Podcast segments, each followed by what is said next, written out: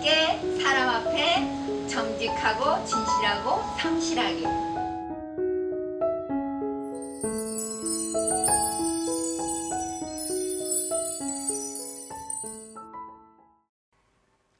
안녕하세요. 저는 은혜롭교회 성도 형희입니다.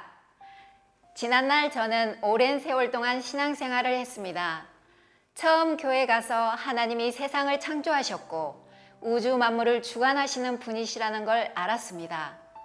그러나 시간이 지날수록 성경을 읽을수록 이해할 수 없는 부분이 많았으므로 때로는 너무 알고 싶어서 목회자에게 물으면 성경을 왜 지식적으로 알려고 하느냐면서 그 말씀 그대로 믿으면 될 거 아니냐 라고 단호히 말을 해서 다음 질문은 생각도 하지 못했습니다.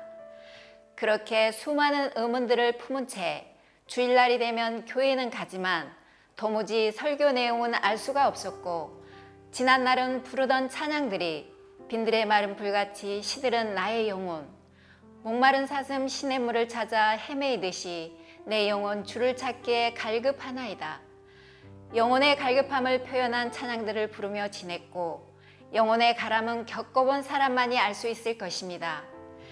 그래서 수많은 매체를 통해 하나님을 찾았지만 알 수 없었고 집을 이사하면서 집 근처 교회를 정하기 위해 여러 교회를 가보았지만 설교 내용을 알 수 없었습니다. 그러던 어느 날 같은 교회를 다녔던 지인으로부터 은혜롭교회 와보라고 해서 가게 되었고 그때부터 지금까지 말씀에 붙잡혀 이곳까지 오게 되었습니다. 수 없는 날 그토록 의문이었던 말씀들이 왜 의문이었어야 하고 하나님의 뜻은 왜 감추어 두셨었는지 하나님을 믿고 말씀대로 살고 싶지만 왜 안 되었었는지 진실로 전 성경은 하나님의 뜻을 감추어 두신 비밀 문서구나 라는 걸 시간이 지나면서 더 알게 되었습니다. 그리고 이 모든 하나님의 뜻은 정하신 때가 있고 그래서 반드시 때를 알아야 하는구나. 그리고 하나님이 정하신 한 날, 그때가 되어 진리의 성령이 오셔서 진리 가운데 인도하여 죄에 대하여 의에 대하여 심판에 대하여 알게 하신다고 했습니다. 요한일서 5장에 기록되기를 성령은 진리니라. 그 진리의 성령의 증거가 곧 하나님의 증거라고 했습니다.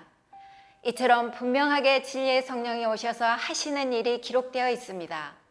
이 일을 신옥주 목사님을 통해 하나님께서 하고 계십니다. 지난날 작은 개척교회 다닐 때 방언과 방언 통역을 하는 목회자가 있었고 랄랄라 방언을 하면 거기에 통역을 해주는 자매도 있었습니다.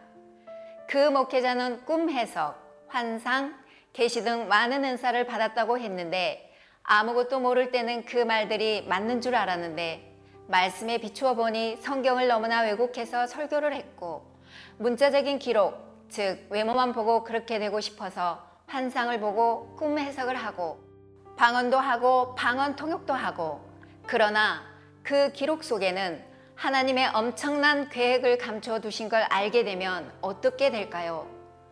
방언도 방언 통역도 꿈도 환상도 다 뜻을 감추어 두셨는데 또 진주 초대교회 다니는 친구가 말하기를 아이들이 세살인데도 방언 기도를 한다면서 성령을 받았다고 말했고 그 외에 성령 받았다면서 한 행동들은 교인이라면 알 것입니다.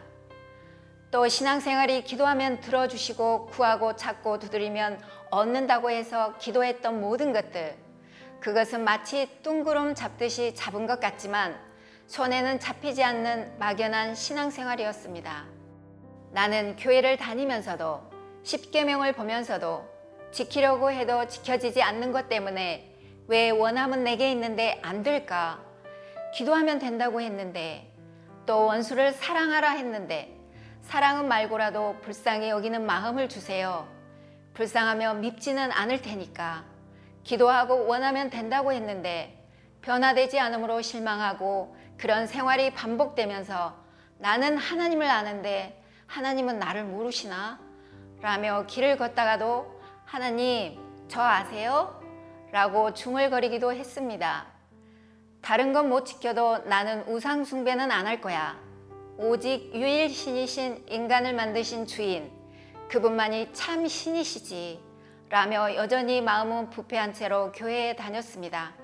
그리고 우상숭배가 다른 종교만 우상숭배라고 생각했는데 하나님의 말씀을 자의로 해석하고 하나님의 뜻을 드러내지 않고 이 책에서 조금 저 책에서 조금 또는 여러 목회자들의 설교에서 조금씩 섞여 먹이고 있는 그곳이 우상이 서 있는 곳이고 귀신의 처소라는 걸 알았고 그곳에서 신앙생활하는 것 자체가 우상숭배구나라는 걸 알았습니다. 그뿐이겠습니까? 교회를 다니면서 설교 시간에 사람의 마음엔 일곱 가지 가증한 것, 죄가 있는데 그건 교만, 태만, 음란, 아집, 질투, 포학, 거짓이라면서 설교를 했고 저는 이런 죄를 없이 해달라고 기도했지만 죄를 지을 환경에 처하면 죄는 자동으로 나왔습니다. 인간은 모태에서부터 죄로 잉태하여 태어나 살면서 죄는 시키지 않아도 하지 말라고 해도 짓고 살아갑니다. 그곳이 바로 귀신의 처소이고 그게 바로 내 마음이었습니다. 아, 그래서 물과 성령으로 거듭나지 않으면 천국에 들어갈 수 없구나. 물로 씻어 말씀으로 정결케 하시는구나. 그리고 이 말씀을 받으면서부터 원망이 변하여 감사함이 되었고 그런 환경도 하나님이 허락하셨고 그런 나를 변화시키셔서 진정으로 하나님만 경배하게 하시려고 그렇게 허락하셨구나를 깨달으면서 도리어 감사가 되었습니다.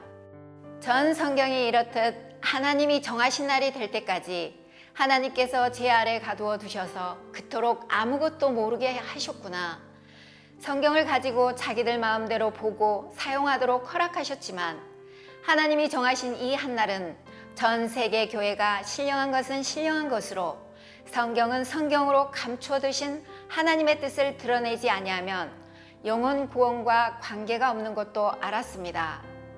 지금은 하나님의 뜻을 밝히 알게 하심으로 너무나 선명하고 또렷하게 알 수 있고 아는 것으로 인한 이 기쁨 인간은 창조자인 하나님을 알아갈 때 그리고 그분을 믿고 신뢰할 때 우리에게 주어지는 기쁨은 하나님의 일방적인 은혜요 우리에겐 감사함만 있을 뿐입니다. 그리고 지금 이때는 육체도 죽지 않고 살아서 영생할 수 있는 때가 지금 이때이고 시편 133편에 기록된 말씀에 영생은 하나님의 명령입니다. 이 일을 진리의 성령이 오셔서 진리 가운데 인도함으로 하나님의 뜻을 온 천하에 밝히시고 계십니다. 이 진리의 말씀 앞으로 어서 하나님의 자녀들이 돌아오기만을 기다리고 있습니다.